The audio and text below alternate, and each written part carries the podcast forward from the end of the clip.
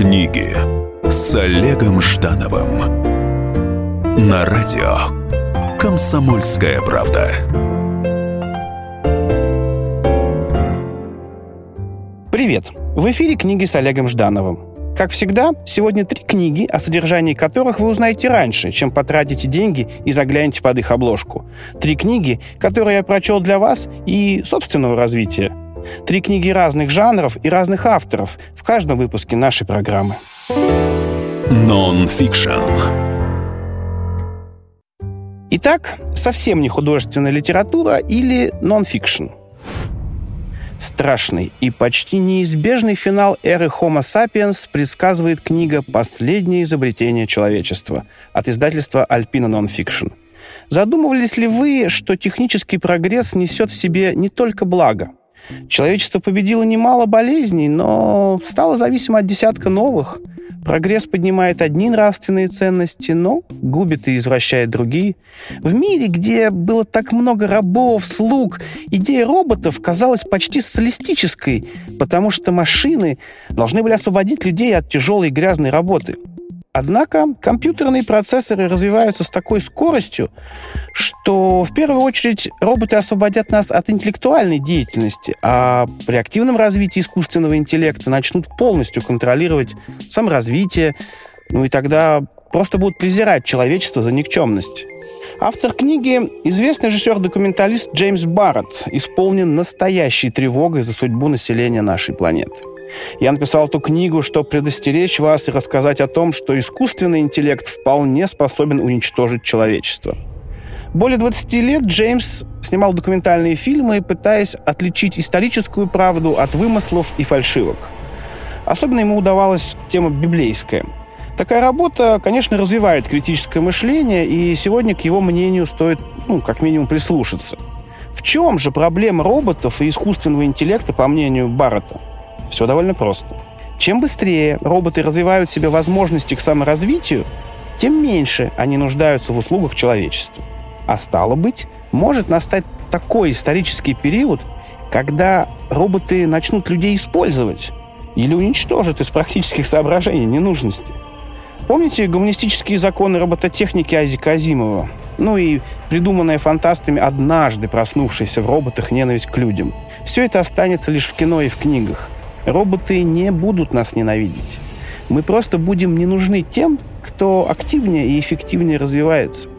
Помните, как мы поступили с коренным населением Северной и Южной Америк, Австралии, Африки, считая их отсталыми варварами?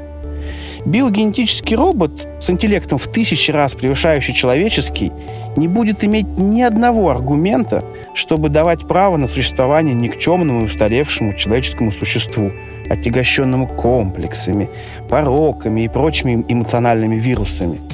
Что мы делаем со старой сломанной игрушкой? Ну, выкидываем, конечно. Быть может, при массовом прочтении этой книги человечество примет некие тактические и стратегические меры для собственной экологии и спасения популяции вида. Сам же автор полон пессимизма. Но его взгляд весьма интересен с точки зрения черной футурологии. Fiction. Ну что же, а мы попробуем исполниться оптимизму, найдя что-то соответствующее в категории fiction. Художественный вымысел, особенно максимально приближенный к правде, обычно всегда мотивирует жить, вкушать, создавать, чувствовать. Художественная реальность самая эффективная по своему воздействию на аудиторию. Ведь книжке нужно верить. Согласны? Итак, роман «Дикие лошади» от издательства «Эксмо» и Джанет Уоллс. В мире есть множество клише и шаблонов, которые прячут от нас настоящие произведения искусства в кино, литературе, живописи, даже несмотря на декларированную свободу выбора. Голливудское кино – символ коммерческого, зрелищного, наполненного эффектами кино без сути. Но где же тогда сняты «Пролетая над Кукушкиным гнездом», «Пока не сыграл в ящик», «Апокалипсис сегодня»?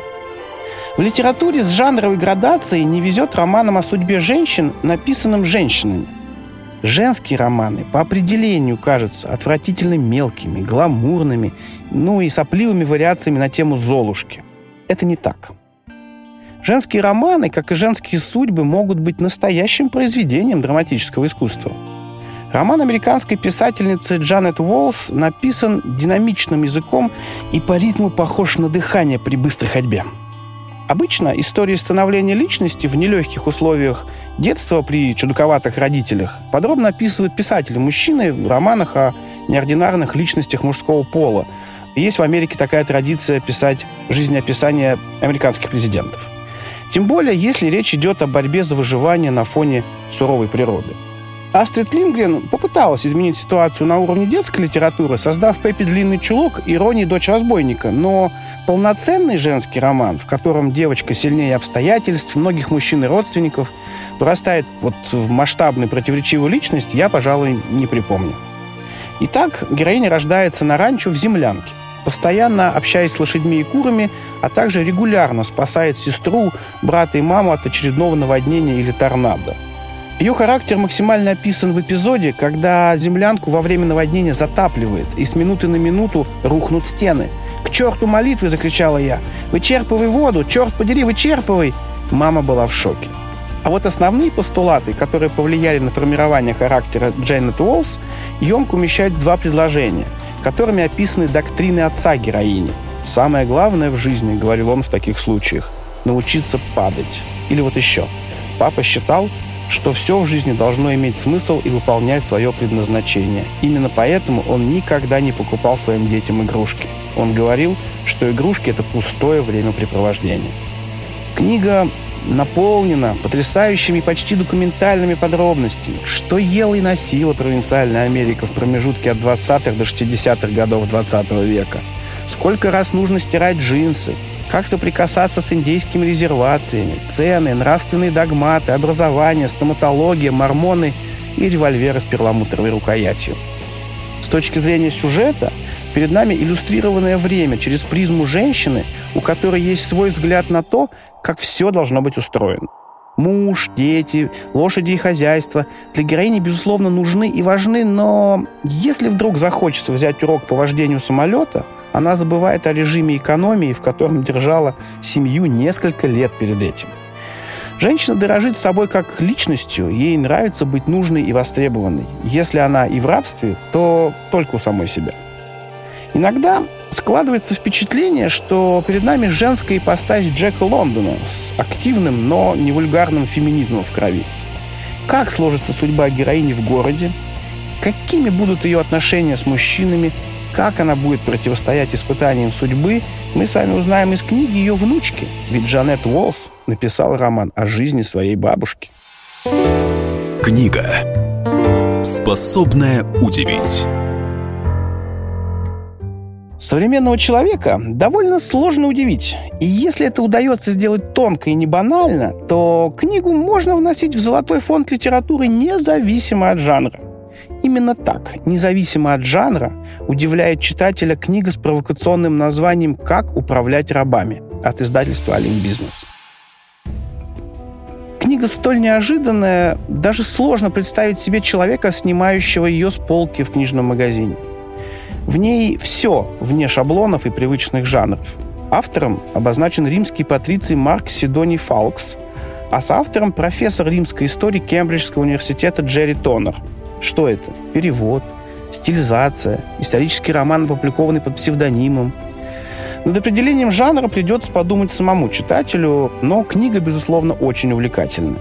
В чем же ее привлекательность и неоднозначность? От лица римского аристократа дается подробная инструкция, как покупать, обучать, кормить, эффективно использовать, развлекать, поощрять и наказывать рабов – Стилизация языка и великолепно прописанные детали древнеримского быта делают из книги настоящий исторический роман. Но меж тем в римской речи очень точными вкраплениями встречаются термины вроде «персонал», «сотрудники», «мотивация». Рано или поздно читатели настигают два озарения. Ничего не меняется и передо мной проверенный веками прекрасный учебник по работе с персоналом. Объемные аналогии между рабовладельческим строем и современным мироустройством могут задеть чье-то самолюбие. Никто же не хочет чувствовать себя рабом, и далеко не все хотят быть рабовладельцами. Однако здесь стоит признать вполне исторический факт. Те же эмоции испытывали и в Древнем Риме.